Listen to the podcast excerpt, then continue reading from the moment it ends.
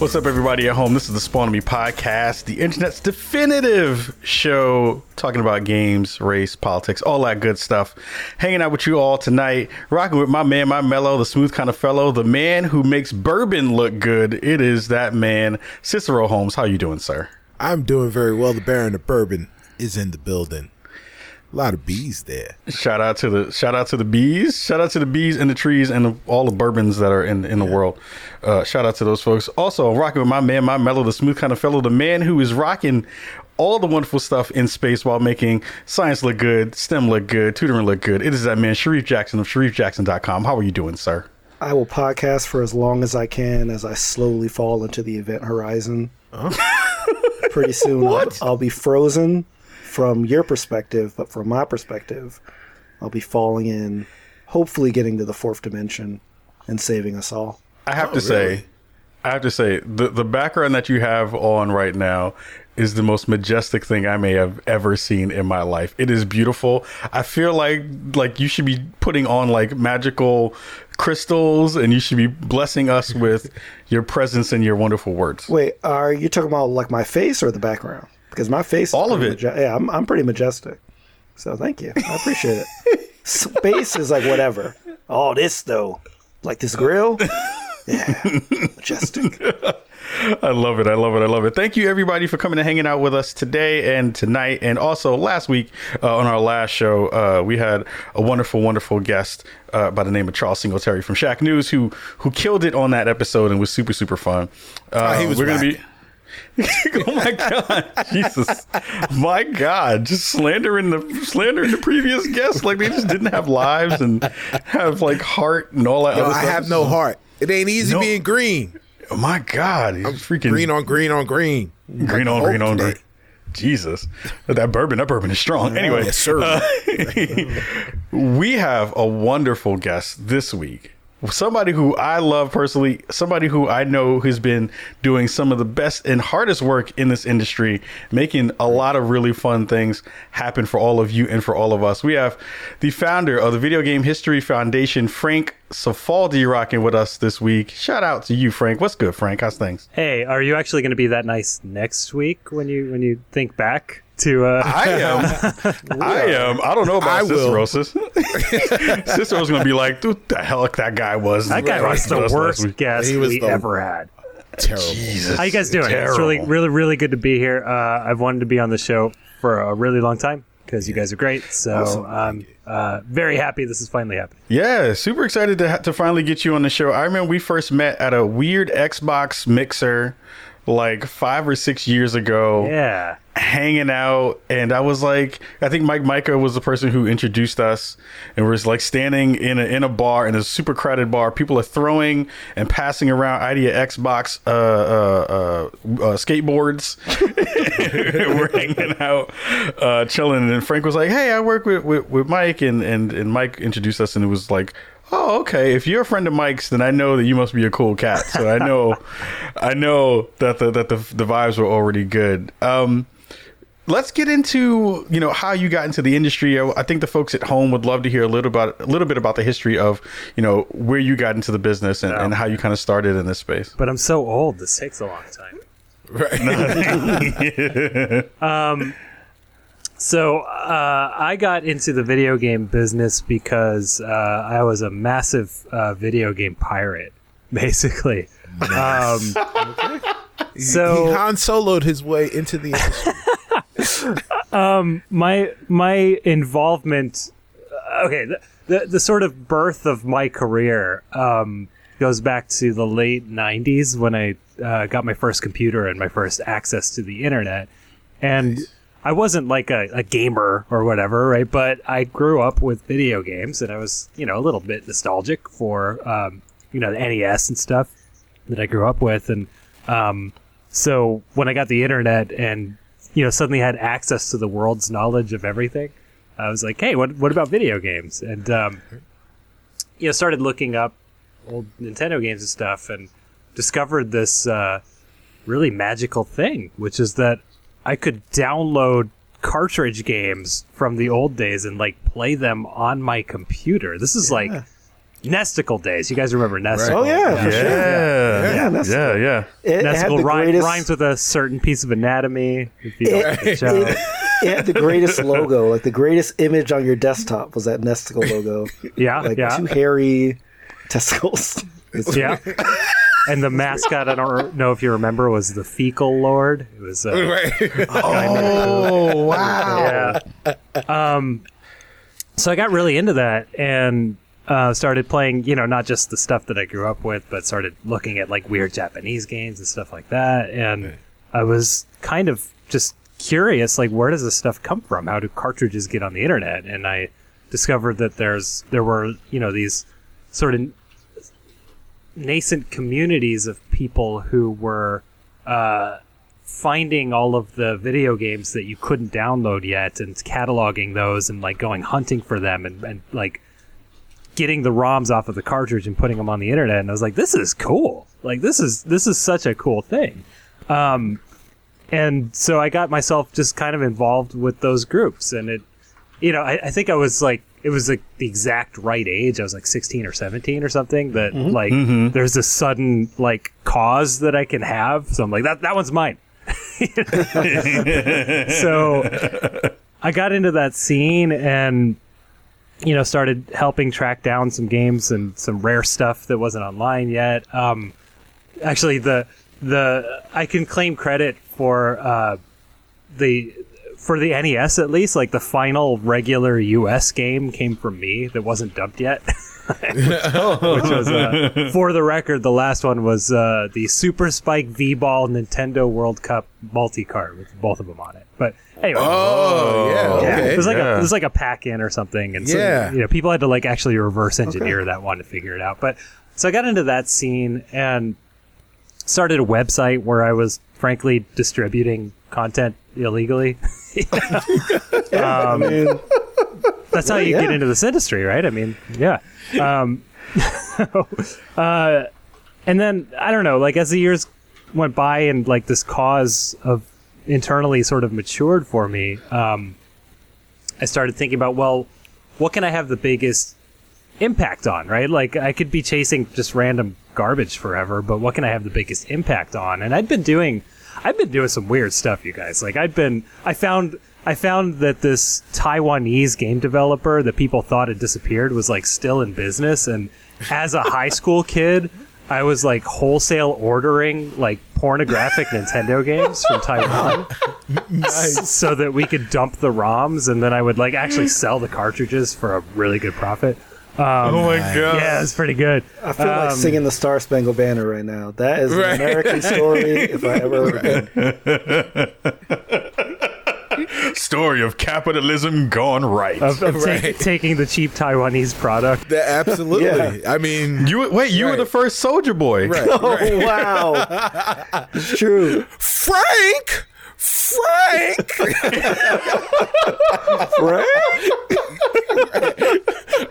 Frank.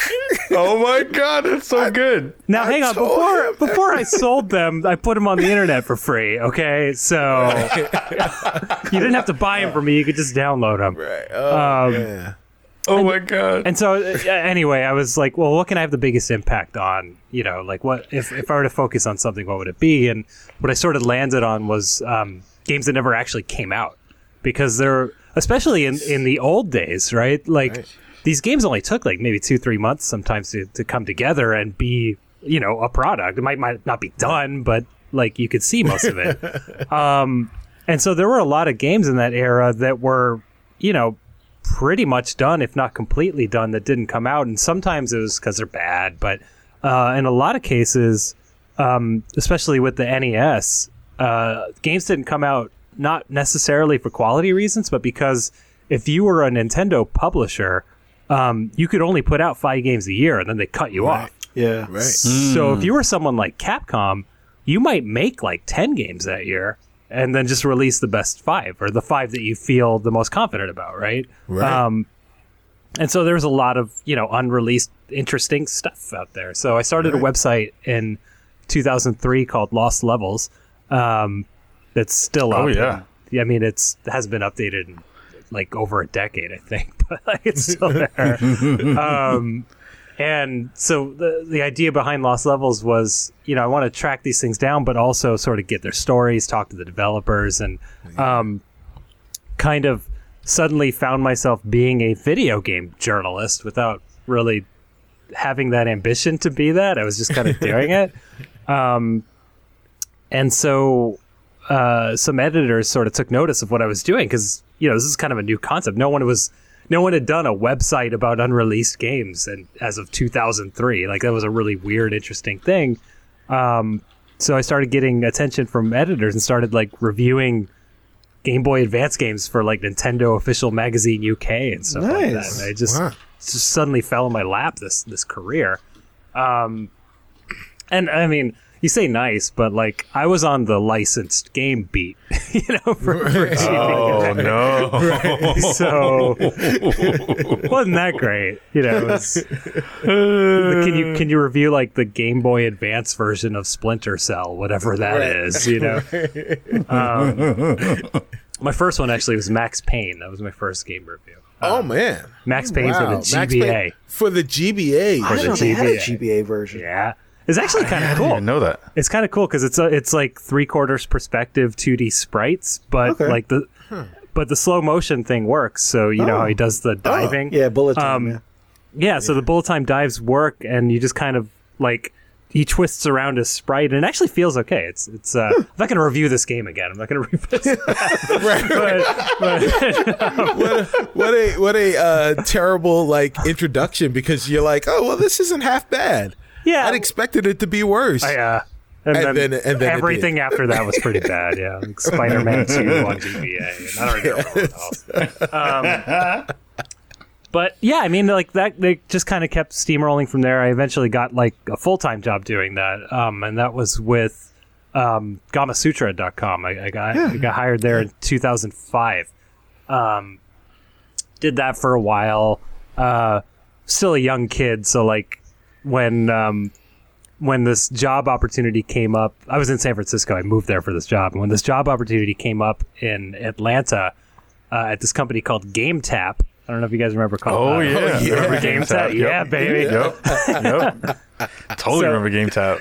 So when this job offer came from like some recruiter and you know they they offered like twenty thousand more than I was making. I was like, yeah, Yeah. games journalism's dead. I'm out of here. so, so I worked on that for like a year and a half, something like that. Um, and it's funny what going even going into it, I was like, this ship is gonna sink, but I'm gonna cash But- in. right, right, right. Exactly, exactly. I did. cash out while I'm here, man. I'll tell you what, you guys, I took a year off of work after that ship went down because I could. Like it was great. Yeah. it was so great. Oh, that's perfect. Nice. and I was just doing like freelance writing once in a while for One Up or something, and then Yeah. they hired me. Um, nice. Worked there for a while, bounced around different um, media places. Went back to Gamasutra even for a little while, um, and then uh, ultimately got into development um, because uh, Kahlief mentioned Mike Mika earlier, but I'd been a friend of Mike forever, and um, you know we we kind of collaborated well on just you know being stupid together i guess. You know what i mean? Like like y- y- you know what i mean? Like when you meet a for sure. person and it's like oh our brains work Yeah, together Work, work. you know? Yes, yes, exactly. um so you know he gave me a chance and he brought me on. That was like i don't know six years ago something like that maybe seven. Um worked on a few original titles there uh idarb was one of them if you Yes. know that one Yeah. Very fun yes, game. we do. i like idarb iDarb was so good. Um, Yeah, our uh, logo is in IDARB. Yeah. Oh, that's right. That's right. I forgot about that. Yeah. Yeah. Um, I am still the only person, as far as I know, to uh, to direct a video game based on the Sharknado movies. Yes. So, Did that ever get released? oh yeah, I forgot yeah, that was on the that. iPhone. I totally forgot about that game. Yeah, it, it was called Sharknado colon the video game, which is my title. Like I thought, I thought that was the right title. Yes. Right? uh, yes. One hundred percent. Two words. Two words. Video game. I just Yeah. need a VR version. I need a VR version of Sharknado. No, you don't. It was just a crappy infinite runner thing. You know. We literally we made that in like two and a half months. It was me and some guys in the Philippines, and we just like slapped it Nice. together as best we could. How many how many how many Um, pixels was Ian Ziering's uh, hair? Right. no, it's not. It's not actually Ian because we couldn't pay for Of his course, license. of course. but it's it's uh, it's it's close it's, like it's like if Ian was a PS1 character. You know, I mean, he like, kind of is a if he PS1 character in real life. I actually I love when they replace people. I saw someone and I forgot her name, but she was streaming. I didn't know this game existed. It was there was a Bad Boys game Oh yeah, for, for PS One. Yeah. The oh, really? the models and the voices they have for Will Smith and Martin Lawrence are hilarious. Oh, I They're need to play so this. like I need to play let's just this. get two random black dudes Yeah. and have them try to be weird. It was it was like, hey man, why are you doing that? I'm just chilling. It was so bad, so bad, um, but good. Man, in, in in the PS2 era in Europe, there were some really really budget publishers that were amazing that would do like licensed games that never came out here. Um, I forget the name of this one. I think it was called Blast. It was an Italian publisher, but they did like a Doctor Dolittle game. and uh, my favorite that you reminded me with with bad with Bad Boys was they they did Beverly Hills Cop what? Oh, a- as a first person shooter on the PS2. what? what? And it's really weird, and really Oh bad. my God, I wanna And it's play another this. one where it's like Yeah, he doesn't look anything like Eddie Murphy, but also he looks like a completely different person depending on like like if it's a cutscene or like a loading screen or if it's in game. Like I think they just found pictures of people. Like I, I swear to God, he's white in the loading screen. Like you guys should check this I out. need this in my Um, life. His name is Foley Axel. Yeah, you you need to check out this game. Like I think I think European budget PS2 games are the next frontier of streaming. Oh my You guys, god. Yes. you guys need to look for this stuff. Um, anyway, I go on like I could fill the hour with that, so I'm not going to. Um, did did some other stuff after that. What I'm most known for, from a as far as development though, is that I sort of um, helped to head up a relaunch of uh, our our label Digital Eclipse. Yeah. Um, yeah. and so Digital Eclipse had this long history of doing, among other things, like emulated game packages, like old games in a, in a package. And um, we had been pitching Capcom for a couple of years at that point about uh, doing the old Mega Man Yeah. games because we we wanted to really badly. Um, and when that f- deal finally came together after like two years of back and forth, um, I just kind of felt like I don't want to just use. Well, we we all felt this. You know, we don't want to just put Other Ocean on this. Like this should be a new label. Um, so we we actually bought back Digital Eclipse, which was the old company that the owner of uh, of Other Ocean uh, founded way back in '92, and it's sold off. It's actually really funny. I I, th- I think the assets for Digital Eclipse when we bought them were like the you know the trademark and all that, the logo. Um, I think Death Junior, the game Oh yeah. Oh, Um, really? And and a and a conference table. it's like we got that conference table. Um, God. It's a good conference table if you guys are. it's a big glass pane with like two um, cocktail cabinets on either end. Um, anyway, uh, so we did Mega Man Legacy Collection as Digital Eclipse, which I sort of relaunched as like, you know, and I was even a little like snooty about it. I was like, this is we, we have to do the Criterion Collection for video games. Yeah. And that, that's kind of what we were going for. Um, so Legacy Collection, it was like, okay, it's not just the games; it's like concept art that Yeah, we dug sure. up from Capcom's archives, and and like That's what I love about it. Oh, thank you. Thank you so much. Because Yeah. for me, in these projects, like that's the project and the games are the bonus feature. Like that's actually how I think about them. Um, but uh, yeah, we did Legacy Collection, which, you know, added all the concept art and stuff like that. Uh, we did a follow up that uh, I don't hear about as much as I wish I did, which was called Disney Afternoon Collection. Yeah, yeah. yes. Oh, you guys know this one. Oh, thank you. I really like that one. Like that to me, like because because it's so like simple and refined, and like we didn't Yeah. like like Mega Man. You go through and it's like here's 800 pieces of art that you scroll through forever, and it's like okay. you know? but Disney, I felt like we really refined it down to something actually consumable. right. And we did the boss rushes, which I really like. You know, like Yeah. like no one gives a crap about TaleSpin on the NES, but that boss rush is so fun. um, and then we did. Uh, I wasn't. I, I kind of stepped back after that um, and just kind of involved myself a little bit uh, in Street Fighter 30th Anniversary Collection. Um, so all I really did on that one was the the actual museum section in there. So like there's this interactive timeline Yeah, that, that you go through, and thank you. But the proudest, my proudest thing on that was uh, there's a section on the making of Street Fighter Two. Nice. and I don't know if you happen to go through that, but it's really cool because it's it shows like we were able to get the the pitch documents scanned in for, or actually the sorry the design documents from when they were actually working on a different Street Fighter Two that they completely scrapped and then started over. Whoa. And so there's stuff in there with like the old uh, lineup and stuff like that. Yeah, I went through all of it. When I first get these games, that's the first thing I do. Is Thank I go you. through all that stuff. Like literally before I even play them, I because they're usually games I've played before.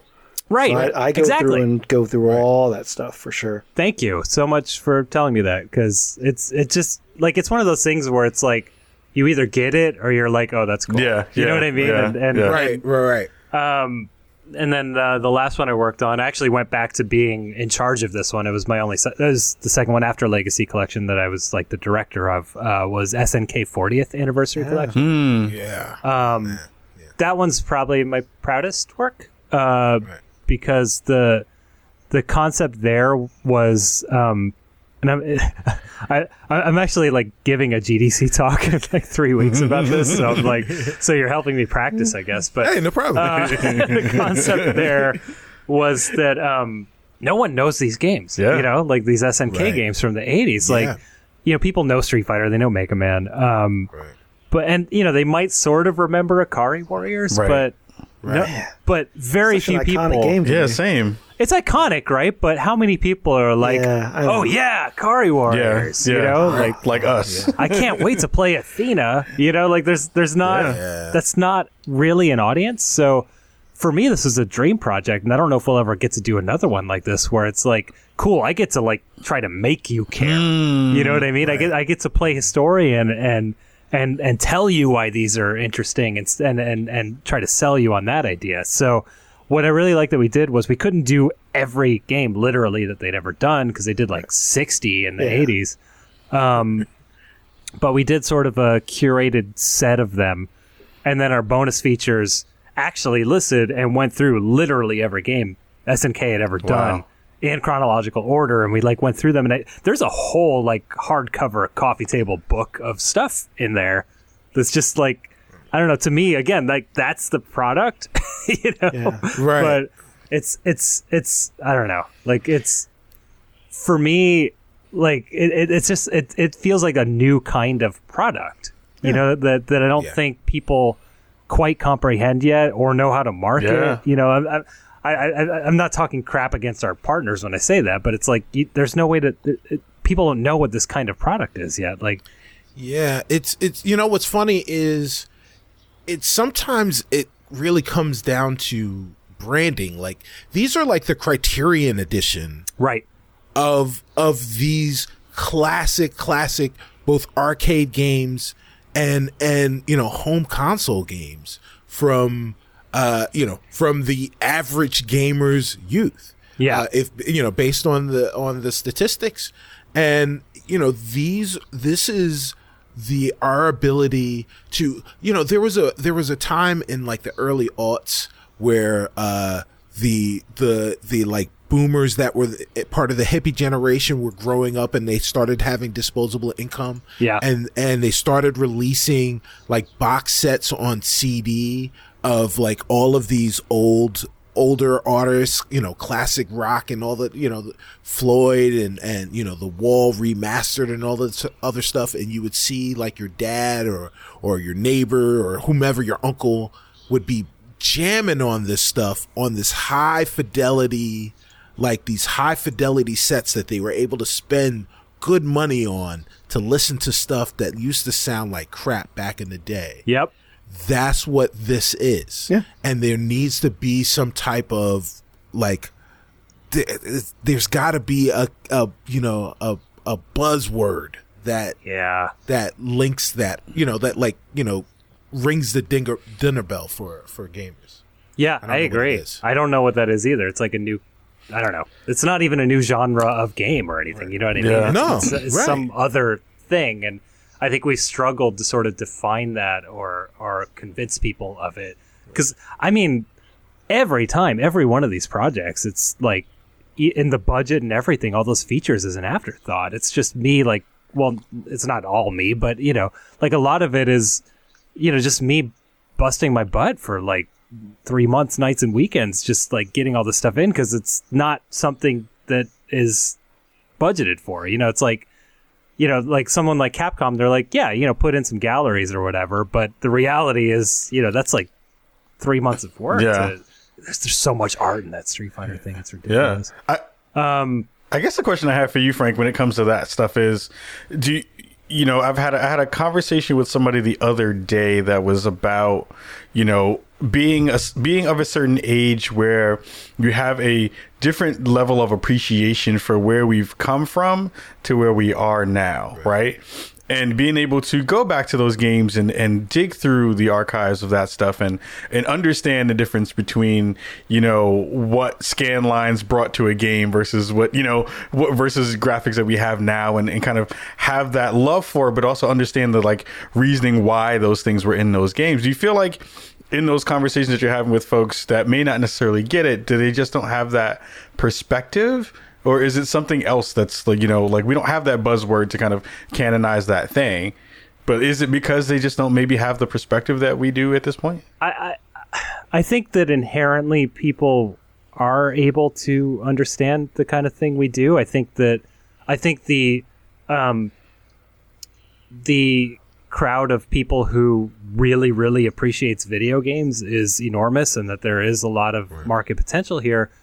I actually think the issue is that um, video game rights holders have cheapened their product uh, by not doing this sort of thing sooner and by just like crapping ROMs out on virtual console or whatever without thinking about it or like you know um yeah I, you guys probably saw that rumor going around today about like 50 Konami arcade games in one disc or whatever it's like Konami arcade collection so like that to me is like when you go to Big Lots and you can get like a hundred cowboy movies on DVD Yes. for like ten dollars, you know, Yeah. like Yeah. like mm-hmm. it- that that's mm-hmm. that kind of product, and it's just it's just kind of giving up on really caring for these things and like not just caring for them, but like making an audience care about them. You know what I mean? Like I don't I don't think an audience. I, I don't think if we just put a bunch of SNK ROMs on a on a on the thing and and just called it a day that like people would uh you know come to appreciate uh something like I don't know like like Munchmobile this weird game about a car with arms like eating garbage off the road you know but but I think because of the features we put in there we sort of and and because we contextualize that game in in the bonus features by like showing you the evolution of SNK and and their artistry and and how they evolved as creators.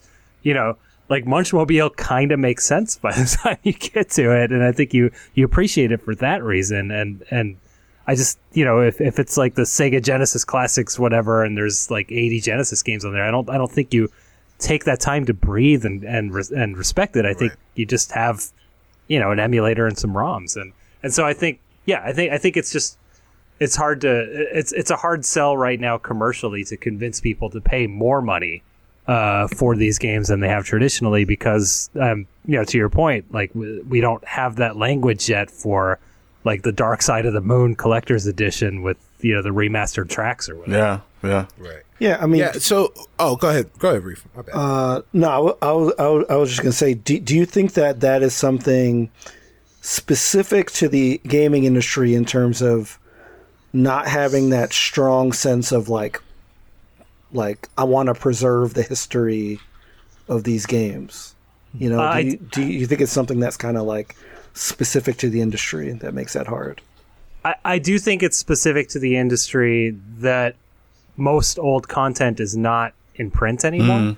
Uh, but I, I don't think that's because of apathy or that, you know, they, they don't care about the past or whatever. I think it's because, um, I think it's because the industry didn't embrace emulation soon enough. So like when when emulation really took off in the 90s, you know, we we suddenly had this amazing tool to uh, make these old games work again. And really it's only Nintendo if you look back that like jumped on it. You know, ironically Nintendo who to this day on their legal page uh, has has language that says something like emulators are the biggest threat to the video game industry that's ever been. Um, but Except for our own. right, that we sell back to you. so they embraced it right away. That's when you start seeing like the NES games and Animal Crossing and stuff like that. And, Right. um, right. but I feel like back then it might have been easier to actually like clear up the rights to a lot of these games and, and get that going.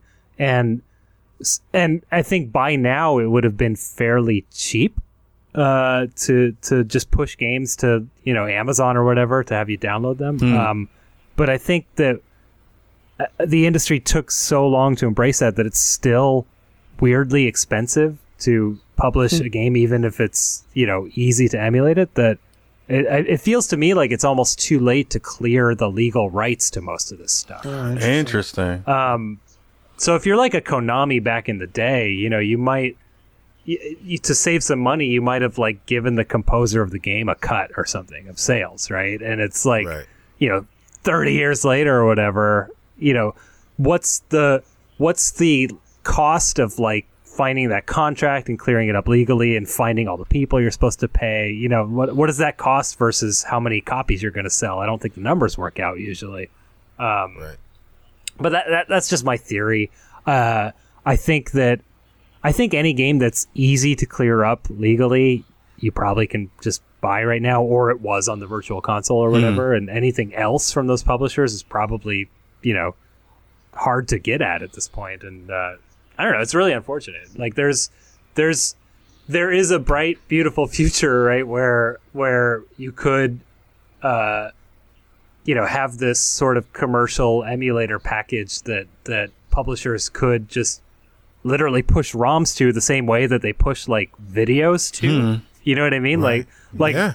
like if you're if you're a if you own a movie and you want to distribute it on Amazon, you know, you literally just uh, upload the movie somewhere and then it just pops up there after they process it in whatever way. And, um, we could have that for games, but we don't because it's such an upfront cost uh, involved that, uh, yeah, I don't know. I, I, I actually talked about this at GDC in like 2016 or something. Um, and, uh, you know, kind of made the point that this is possible. Here's how we get there. The the only headlines it made was because I had a slide that said Nintendo downloaded Super Mario Brothers and sold it back to you. so like, that's really the takeaway that everyone had from that talk. Facts. right. Yeah, and like Sega with the latest Sonic game. Uh, What happened? if I if I I don't know if this was a rumor or it was true, but they said that the um they basically had people that were good at making ROMs help them make that game because they couldn't get oh, the, Sonic Mania, yeah yeah yeah yeah Yeah. they couldn't get the uh the source code. right. Yeah, yeah yeah is, is there some uh is is is that true Yeah, well, it's it's not like an emulation piracy thing. I mean, that's kind of where it came from. But God, Sonic Mania is one of my favorite game development Yeah, it's a great game. like ever. No, no, the game's great too, but the the development behind it is one of my favorite development stories because it's it's literally these guys, and I remember these guys because I was like on the same forums as them and hmm, stuff. nice. These were guys who were like Sonic ROM hackers who were reverse engineering the old games and figuring out how they worked and like rewriting Yuji Naka's, you know, engine routines and stuff like that so that they can further understand that and then they made a real Sonic game. I mean, it's it's like the same thing as it's it's very similar to Undertale, right? Like Toby Right. comes from the Earthbound hacking community. You know, him hacking Earthbound and figuring out how it works. That's where Undertale comes from. Um, and man, I, I could go down this rabbit hole right now of like of, of ROM piracy availability and how Nintendo single-handedly destroyed public archives of uh, ROMs and and and probably robbed the future of the next Toby Fox. But uh, that might have to be its own is episode. it, is it is it fair is it fair to say, uh, Frank, that that Nintendo is the Disney of the video game industry? Oh, for sure. In in the good and bad ways. Yeah. Right, right, Yeah. absolutely, Yeah. absolutely. Yeah. I mean, like, well, at some point we should transition to talk about the nonprofit. Yes. my job. Yeah, but sure. but um Sorry. but part but no the the reason I say that is because at the foundation you know part of what we do is um is is try to acquire and archive what we call very ephemeral pieces of video game history. And um, something we struggle with pretty often is like, you know, do we do we do we have this wide uh, range where we just try to grab everything humanly possible, or do we try to like predict? You know what I mean? Like what people are going to care about twenty years from now, and and so you know, kind of go back and forth between like I should be talking to people who wrote Apple II games, and I should be doing nothing but Nintendo. Yeah, yeah. Right, Because- right. um, but we're we're actually taking Nintendo a little seriously this year and, and building a, a a Nintendo archive. We're kind of actually working with some former NOA guys who uh, might have pack ratted some stuff. That's fine. I don't know if you guys happen to see the SimCity NES thing. We we wrote an Yeah, article. on. uh, no, I didn't see that. No, I didn't see that I did one. not. Give, give the folks at home a little bit of info on that. well, on Christmas Day, we published this article where we um, talked about recovering a lost version of SimCity. You yeah, guys know SimCity. yeah, yeah. Yeah, of. Yes, of course. Yeah. Um, so you know, Nintendo made a Super Nintendo Yes. version of that Yes, computer yes. game. I had that. Yeah, I, owned that. I had it too. Bowser, Bowser would come through and uh, right. mess your stuff up. oh man! So you guys need to go to GameHistory.org. It's the the top article right now. Um, so before they had done a Super Nintendo version, they started it on the regular NES. Um, Yeah. They did. And so a lot of the the ideas that Nintendo sort of introduced for SimCity had their roots in this NES version that they scrapped and sort of like moved to the Super Nintendo.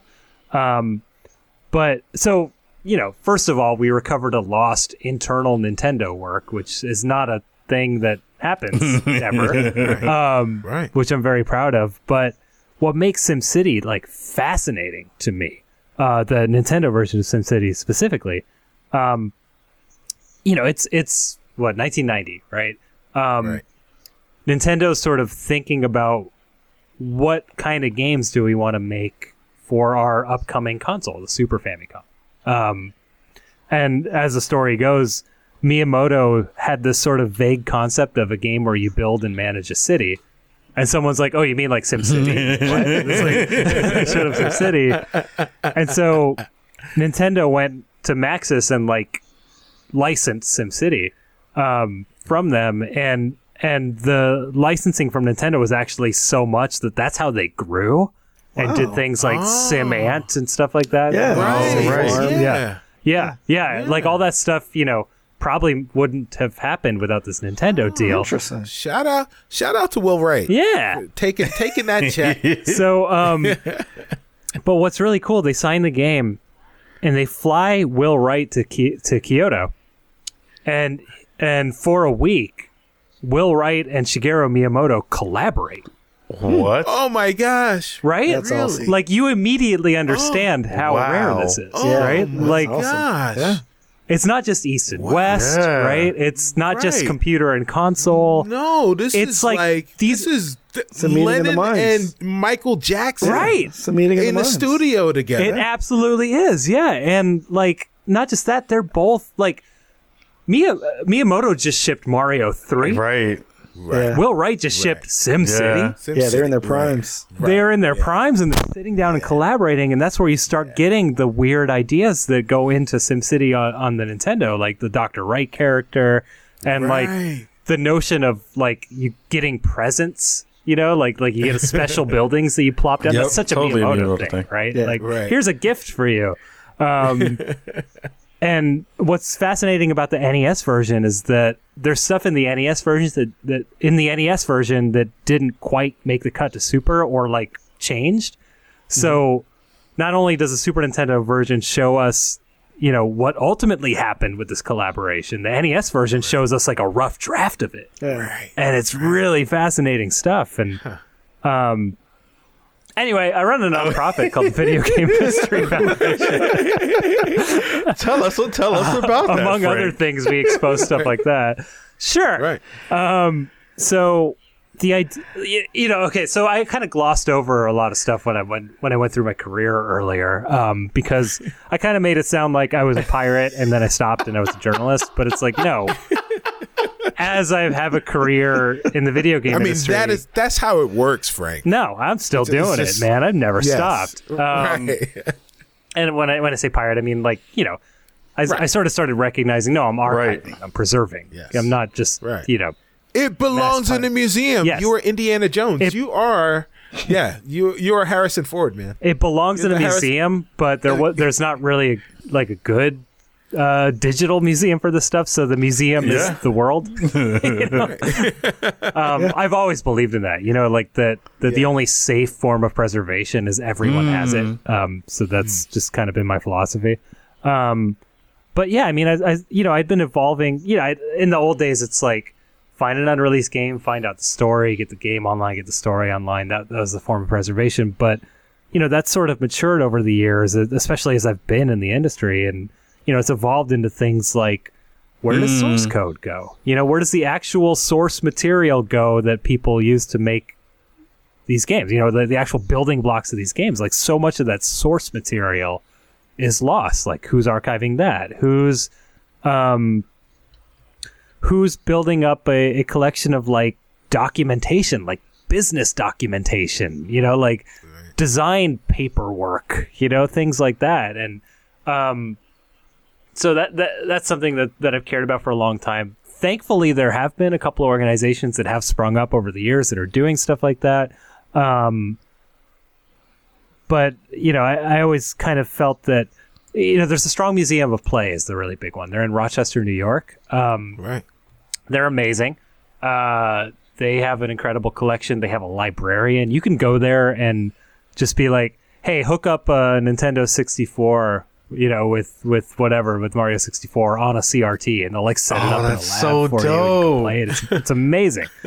um, but uh, you know, those they're very traditional, like museum people who are on an island, and not literally an island, but they're in Rochester. Right. It's an island surrounded by snow. Right. Right. uh, and I kind of felt like, you know, I've been, I've been in the like ROM dumping community. Uh, I I was in the collector community for a long time. Like I collected games back when you could actually do that.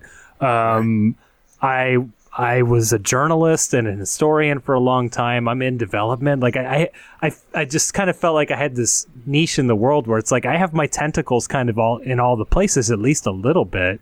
Um, so what can I accomplish that that something like the Strong or the National Video Game Museum or whatever can't do? So uh, I started the Video Game History Foundation three years ago. Uh, we're you know a real nonprofit. We're a 501c3. We're a charity. Um, and what we tend to focus on is uh, we, we sort of have this like long-term vision of what does a digital library look like for video games because video games you know are a digital medium so how do we Right. Curate that? How what what is what is a video game librarian? What is that right? Uh, so that's sort of the long-term vision but the short term is uh, using the connections we have and the goodwill and all these communities and stuff like that like let's find the things that are actually in danger of disappearing from this world if people don't grab them that would be of interest to, to historians. Uh, let's just at least grab that now, um, figure out the, the archiving and stuff like that. And um, so a lot of that has been, you know, we mentioned source code earlier. We've been collecting source code from people kind of on the sly a little bit sometimes um, because it's just we don't know what the legal hurdles are yet for this stuff. You know, it's like brand new territory. Um, and uh, design documents, stuff like that. Like I've I've got stuff like right to my right here in a drawer that's like a local friend of mine who uh, was uh, one of the lead designers on the Fable series. So I like have his notebooks with like the Fable my maps like, God. sketched and stuff like Man. that. Like, but you know, he doesn't necessarily understand unless he talks to someone like me that like no people want to look at this you know people want to study this and Yeah. understand where these games came from um so we're going out and doing that and then the big thing we're actually doing this year which i haven't formally announced but i don't you know it's not a big secret or anything is that um we're opening a library uh in the san francisco bay area That's dope. Nice. um, thank you. I think so too. Um, you know, it's it's a small space, but I've been collecting uh, video game magazines primarily and books and stuff like that. Uh, going back to like my ROM dumping days, um, because again, I was trying to figure out what are the games that didn't ship for these systems, and Right. you know, so I actually had to research that. So I was Yeah. building up a magazine collection. Um, so we're hoping to open that in the summer. It'll be a small thing, you know, point, appointment only as we get started because we we're not that well funded. I don't. I have. I haven't paid myself yet. I should probably figure that out. um, Yeah. But that, that's sort of the big thing for this year. And yeah, I mean, I don't know. I feel like I'm rambling, and you guys might have Well- some questions. Well, I do have a quick question because I've I've always been super curious Yeah. about the physical restoration of the stuff that you're pulling in. Like we gr- we grew up in the era Okay. of blowing into a cartridge to try to see if it would work, and I'm like, are are you and the rest of the crew kind of going in there and like doing the archaeological dig stuff of like you know going into those with fine tooth combs and fixing things so that they actually work? Oh yeah, that happens sometimes. It's it's a little bit rare. Um, Yeah, I have a good story about that. Uh, yeah. Sure. So, um, Game Informer magazine, you know, they've been around forever. People Yeah. kind of don't know that they started in '91. Um, Yeah, they go that far back. They were they were they were sort of Almost 30 years. Wow. yeah. And Andy McNamara, who's the editor in chief, has been there since day one. Oh my gosh. Yeah. Um, I they're, remember they're, him talking about that on their show. Yeah. Yeah, I mean, to me, that's remarkable. And like, they're in Minneapolis where you can actually have real estate. you know, so like, so like they haven't really thrown that much away. So I've been kind of working with them to figure out like, okay, you know, what do you have that's kind of important, and and what what can we archive and save and stuff like that. And um, uh, this. I, I, the the the build up here is not going to pay off because it sounds like I'm going to talk about something very important, but it's like the opposite of important. um, but like, so they have. Um, if I say a map drawer, do you know what, know what I a mean? little bit. Yeah, uh-huh. Yes. Like a long, Yeah. deep drawer, right? Yeah. Yes. Um, yes. So they have a cabinet of map drawers that, like, since the old days and to this day now, uh, is just where you put your like review code when you're done. Like if you have it on a physical thing. So like if they're reviewing a PS4 disc that was mailed to them by PR or whatever, when they're done, they put it in this drawer, and then once in a while, someone comes and grabs it and like puts it in a closet. Um, I was kind of going in there and and they, and again they they've been using these same drawers forever. So I like pulled out all the drawers to see if anything fell behind there, and some things did, and and one of them was uh, an EEPROM, and it was it was one of six necessary EEPROMs uh, to play Booger Man on the Sega Genesis. really? It had just been like behind this drawer Wow. for like Oh I don't my know, thirty God. years or something like that, right? And it was like all the pins were bent back and stuff, and it was all damaged because they just been closing a drawer on it all this time. So yeah, Kahlief, yeah, I had to like. There, I actually took pictures of this because it was so funny. Like, you know, I had like. You can imagine the weighted down thing with the arm and the, and Yeah, yeah, magnifying yeah. glass. you know? like I had that and like tweezers, and I was like fixing the precious booger man EEPROM to like recover the data. Uh, man. But yeah, stuff like that happens. Um, uh, another thing that happens that's really terrifying is that um, CDRs or like other optical burnable things like DVDRs. Uh, Those are not meant to last Yeah. at all. It'll last forever. Yeah. Um, and we've had, you know, game builds on CDR that like literally the data is just like flaking off. It like rots and comes off. Um, so I had a an unreleased Saturn game that was like that. That so far is the only copy of this game Oh my anyone's God. ever found. Um, Oh man.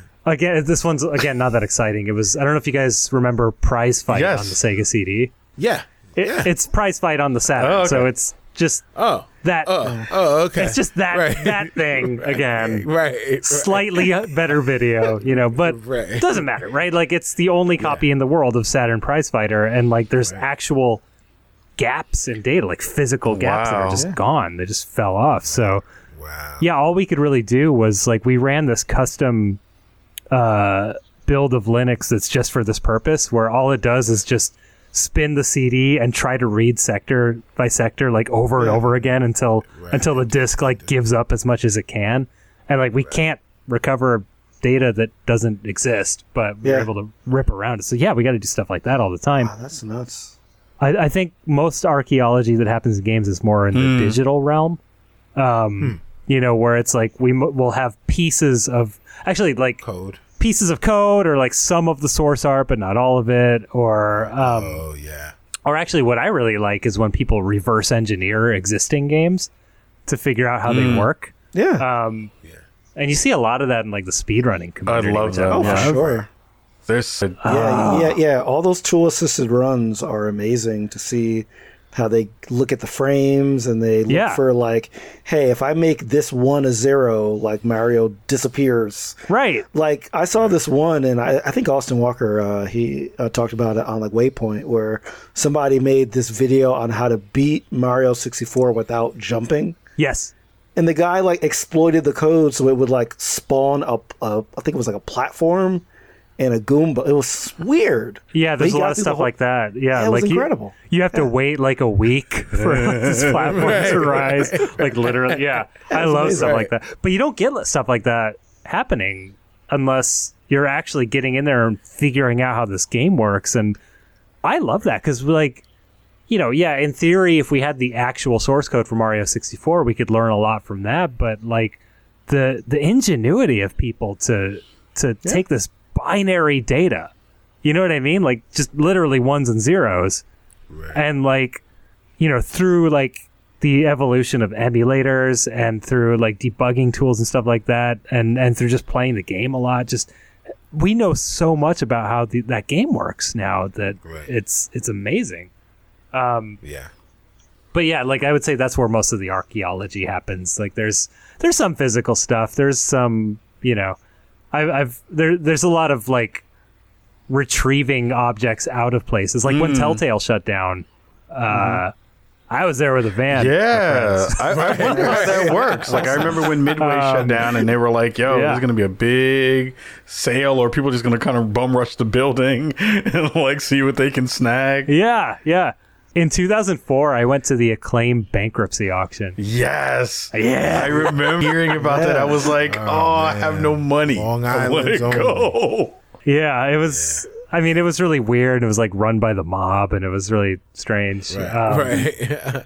there is no mafia. Yeah. Oh, sorry, sorry. It was, it was, it was, sorry. It was, it was run by the, the, the, the great, the great city of Long Island or whatever. Yeah. Yes. Yeah. Right. But yeah, I was there, man. Was- and uh, Right. I tell you what, I walked through that QA department and took any discs that were still on desks. So Yeah. Hey. that's how it's done, man. That's how it's done. Right. That's how you save history. You steal it. Abs- yeah. Absolutely. I Absolutely. need that copy of Smash TV. Uh, yeah. So, so uh, two of my favorite memories of recent history, and and one of my actually all time favorite games, console games, is uh, the Midway Arcade Classics. by Digital Eclipse. Cut by Digital Eclipse, exactly. Because, um, eh, you know, before I even knew I nerded out about these things, you guys let me know. uh, because, because like the, there was basically the behind the scenes. Yeah. Um, in, on those, on those discs where, uh, I got to, you know, see the, uh, the side panel art for, uh, APB. And, you know, and Rampage had, Rampage had the, uh, the actual three player mode where you could actually, you know, you could pull, uh, put one of those controllers in that would allow you to do all that stuff. Um, but like it was just, it was really, really amazing. And the other one was Rare Replay. Um, you know, where they did a lot of that same stuff where, you know, they kept, preserved the history and talked about the history of the, of, uh, Rare and, and all of the games. But Frank, I want to know from you, your most memorable experiences, were they from the arcade or were they from consoles slash PC? Are you just talking about my most and- memorable game playing experiences? Ga- gameplay experiences, yes. Um, I mean, it, I, I think it's gonna be mostly. I mean, it's, it's it's this is counterintuitive maybe, but I think it's mostly going back and discovering things as an adult. Sure. You know that, that like things. Sure. Uh, I mean, I think. Well, okay. I think, and this this is this is very intuitive as opposed to counterintuitive. I, I I think I think my two my two favorite games are probably my two greatest memories of playing games. Um, hmm. the original hmm. Secret of Monkey Island uh, sure. and Yep. Mother Three. Um, oh wow, okay. Mother Three, yeah, hmm. better than Earthbound. Um, wow. And I mean, with Monkey Island, that was a sort of of the time thing. That was that was me. That that was a revelation for me, where it's like, you know, games can have stories and characters. You know what I mean? Like like, and they can be mm-hmm. funny. You know, like like all that happened at once for me when I played The Secret of Monkey Island. Like I like because I'd only like it's like my aunt had a computer. You know what I mean? That that I got to play with for a minute, and I had only really known Nintendo stuff before then. So like I went and played Monkey Island, and it's like games can do this. You know, like I, I had no right. idea. And then um, Mother Three is just kind of a perfect game, and everyone should play that. And stop waiting for Nintendo to do an official. Come on. Give up. just get just stop. You don't you don't need you don't need a corporation to validate your ability to play this Yeah. masterpiece of a video game. Uh, download the ROM and use an emulator.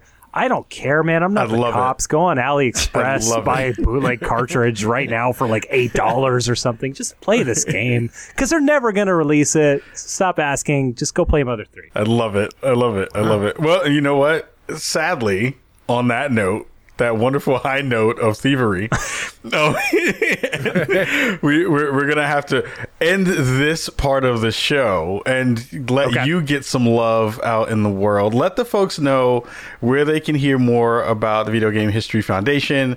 Uh, get in contact with you if you want to share that stuff out, and then if you have some time, we'll we'll move over to our uh, extended Patreon show, and then we'll we'll talk a little bit more. Uh, I do have time, yes. So the Video Game History Foundation, um, amazing URL that I was shocked was available. Gamehistory.org is where we're at. Um, you can find my personal Twitter if you if uh, if you want to do that is uh, Frank Cifaldi, one word. Frank C I F A L D I. Um, I'm a little bit abrasive though, so you maybe just maybe follow GameHistory.org instead. Um, and uh, if you have a lot of money, it's gamehistory.org slash donate. Yeah. There you go. But if you have a There little bit go. of money, uh, Patreon's a really good option too. And actually, we have a Discord that's a Patreon tier, and we have really good people in there who like to hang out and uh, uh, solve mysteries and rewrite history. So right, Definitely on. go and support. Awesome. Definitely support Frank and the rest of the crew. Did you just ducktails the end of our show? What was that? Yeah, I was I did. I, I, yeah, we we collaboratively He's- ducktail. I, absolutely. I, I, I will I will launch pad all of you into the non-sun. um, Frank, thank you so very much for coming and hanging out with Uh, us tonight, course. man. Like I, I love you, dude. Like you are definitely putting all of us in into the history books one one game at a time, one one moment at a time. And I really appreciate the work that you've been been pushing out in the in the past couple of years. It's been really fantastic to see, man. Thank you. I mean, I, I'm so glad to be here because uh, I love you too, man. Thank you, man. Thank you, man. Everybody at home, uh, definitely check out again the Video Game History Foundation. Make sure you're checking out that stuff on on the web, and make sure you go and donate. Uh, if you want to hear more from us over here at Spawn on Me, you can check us out on all podcast platforms, and also if you're in the Portland metro area in Oregon, you can hear us on X-Ray.fm uh, and hear us every Tuesday after the Blazer show, which is super super fun as well. And if you definitely want to check out the extended versions of our show, make sure you check us out on patreon.com slash spawn on me and you'll hear the longer parts of these episodes, uh, the extra, extra good bits uh, as well. So until then, everybody at home, we'll see you next week. Peace.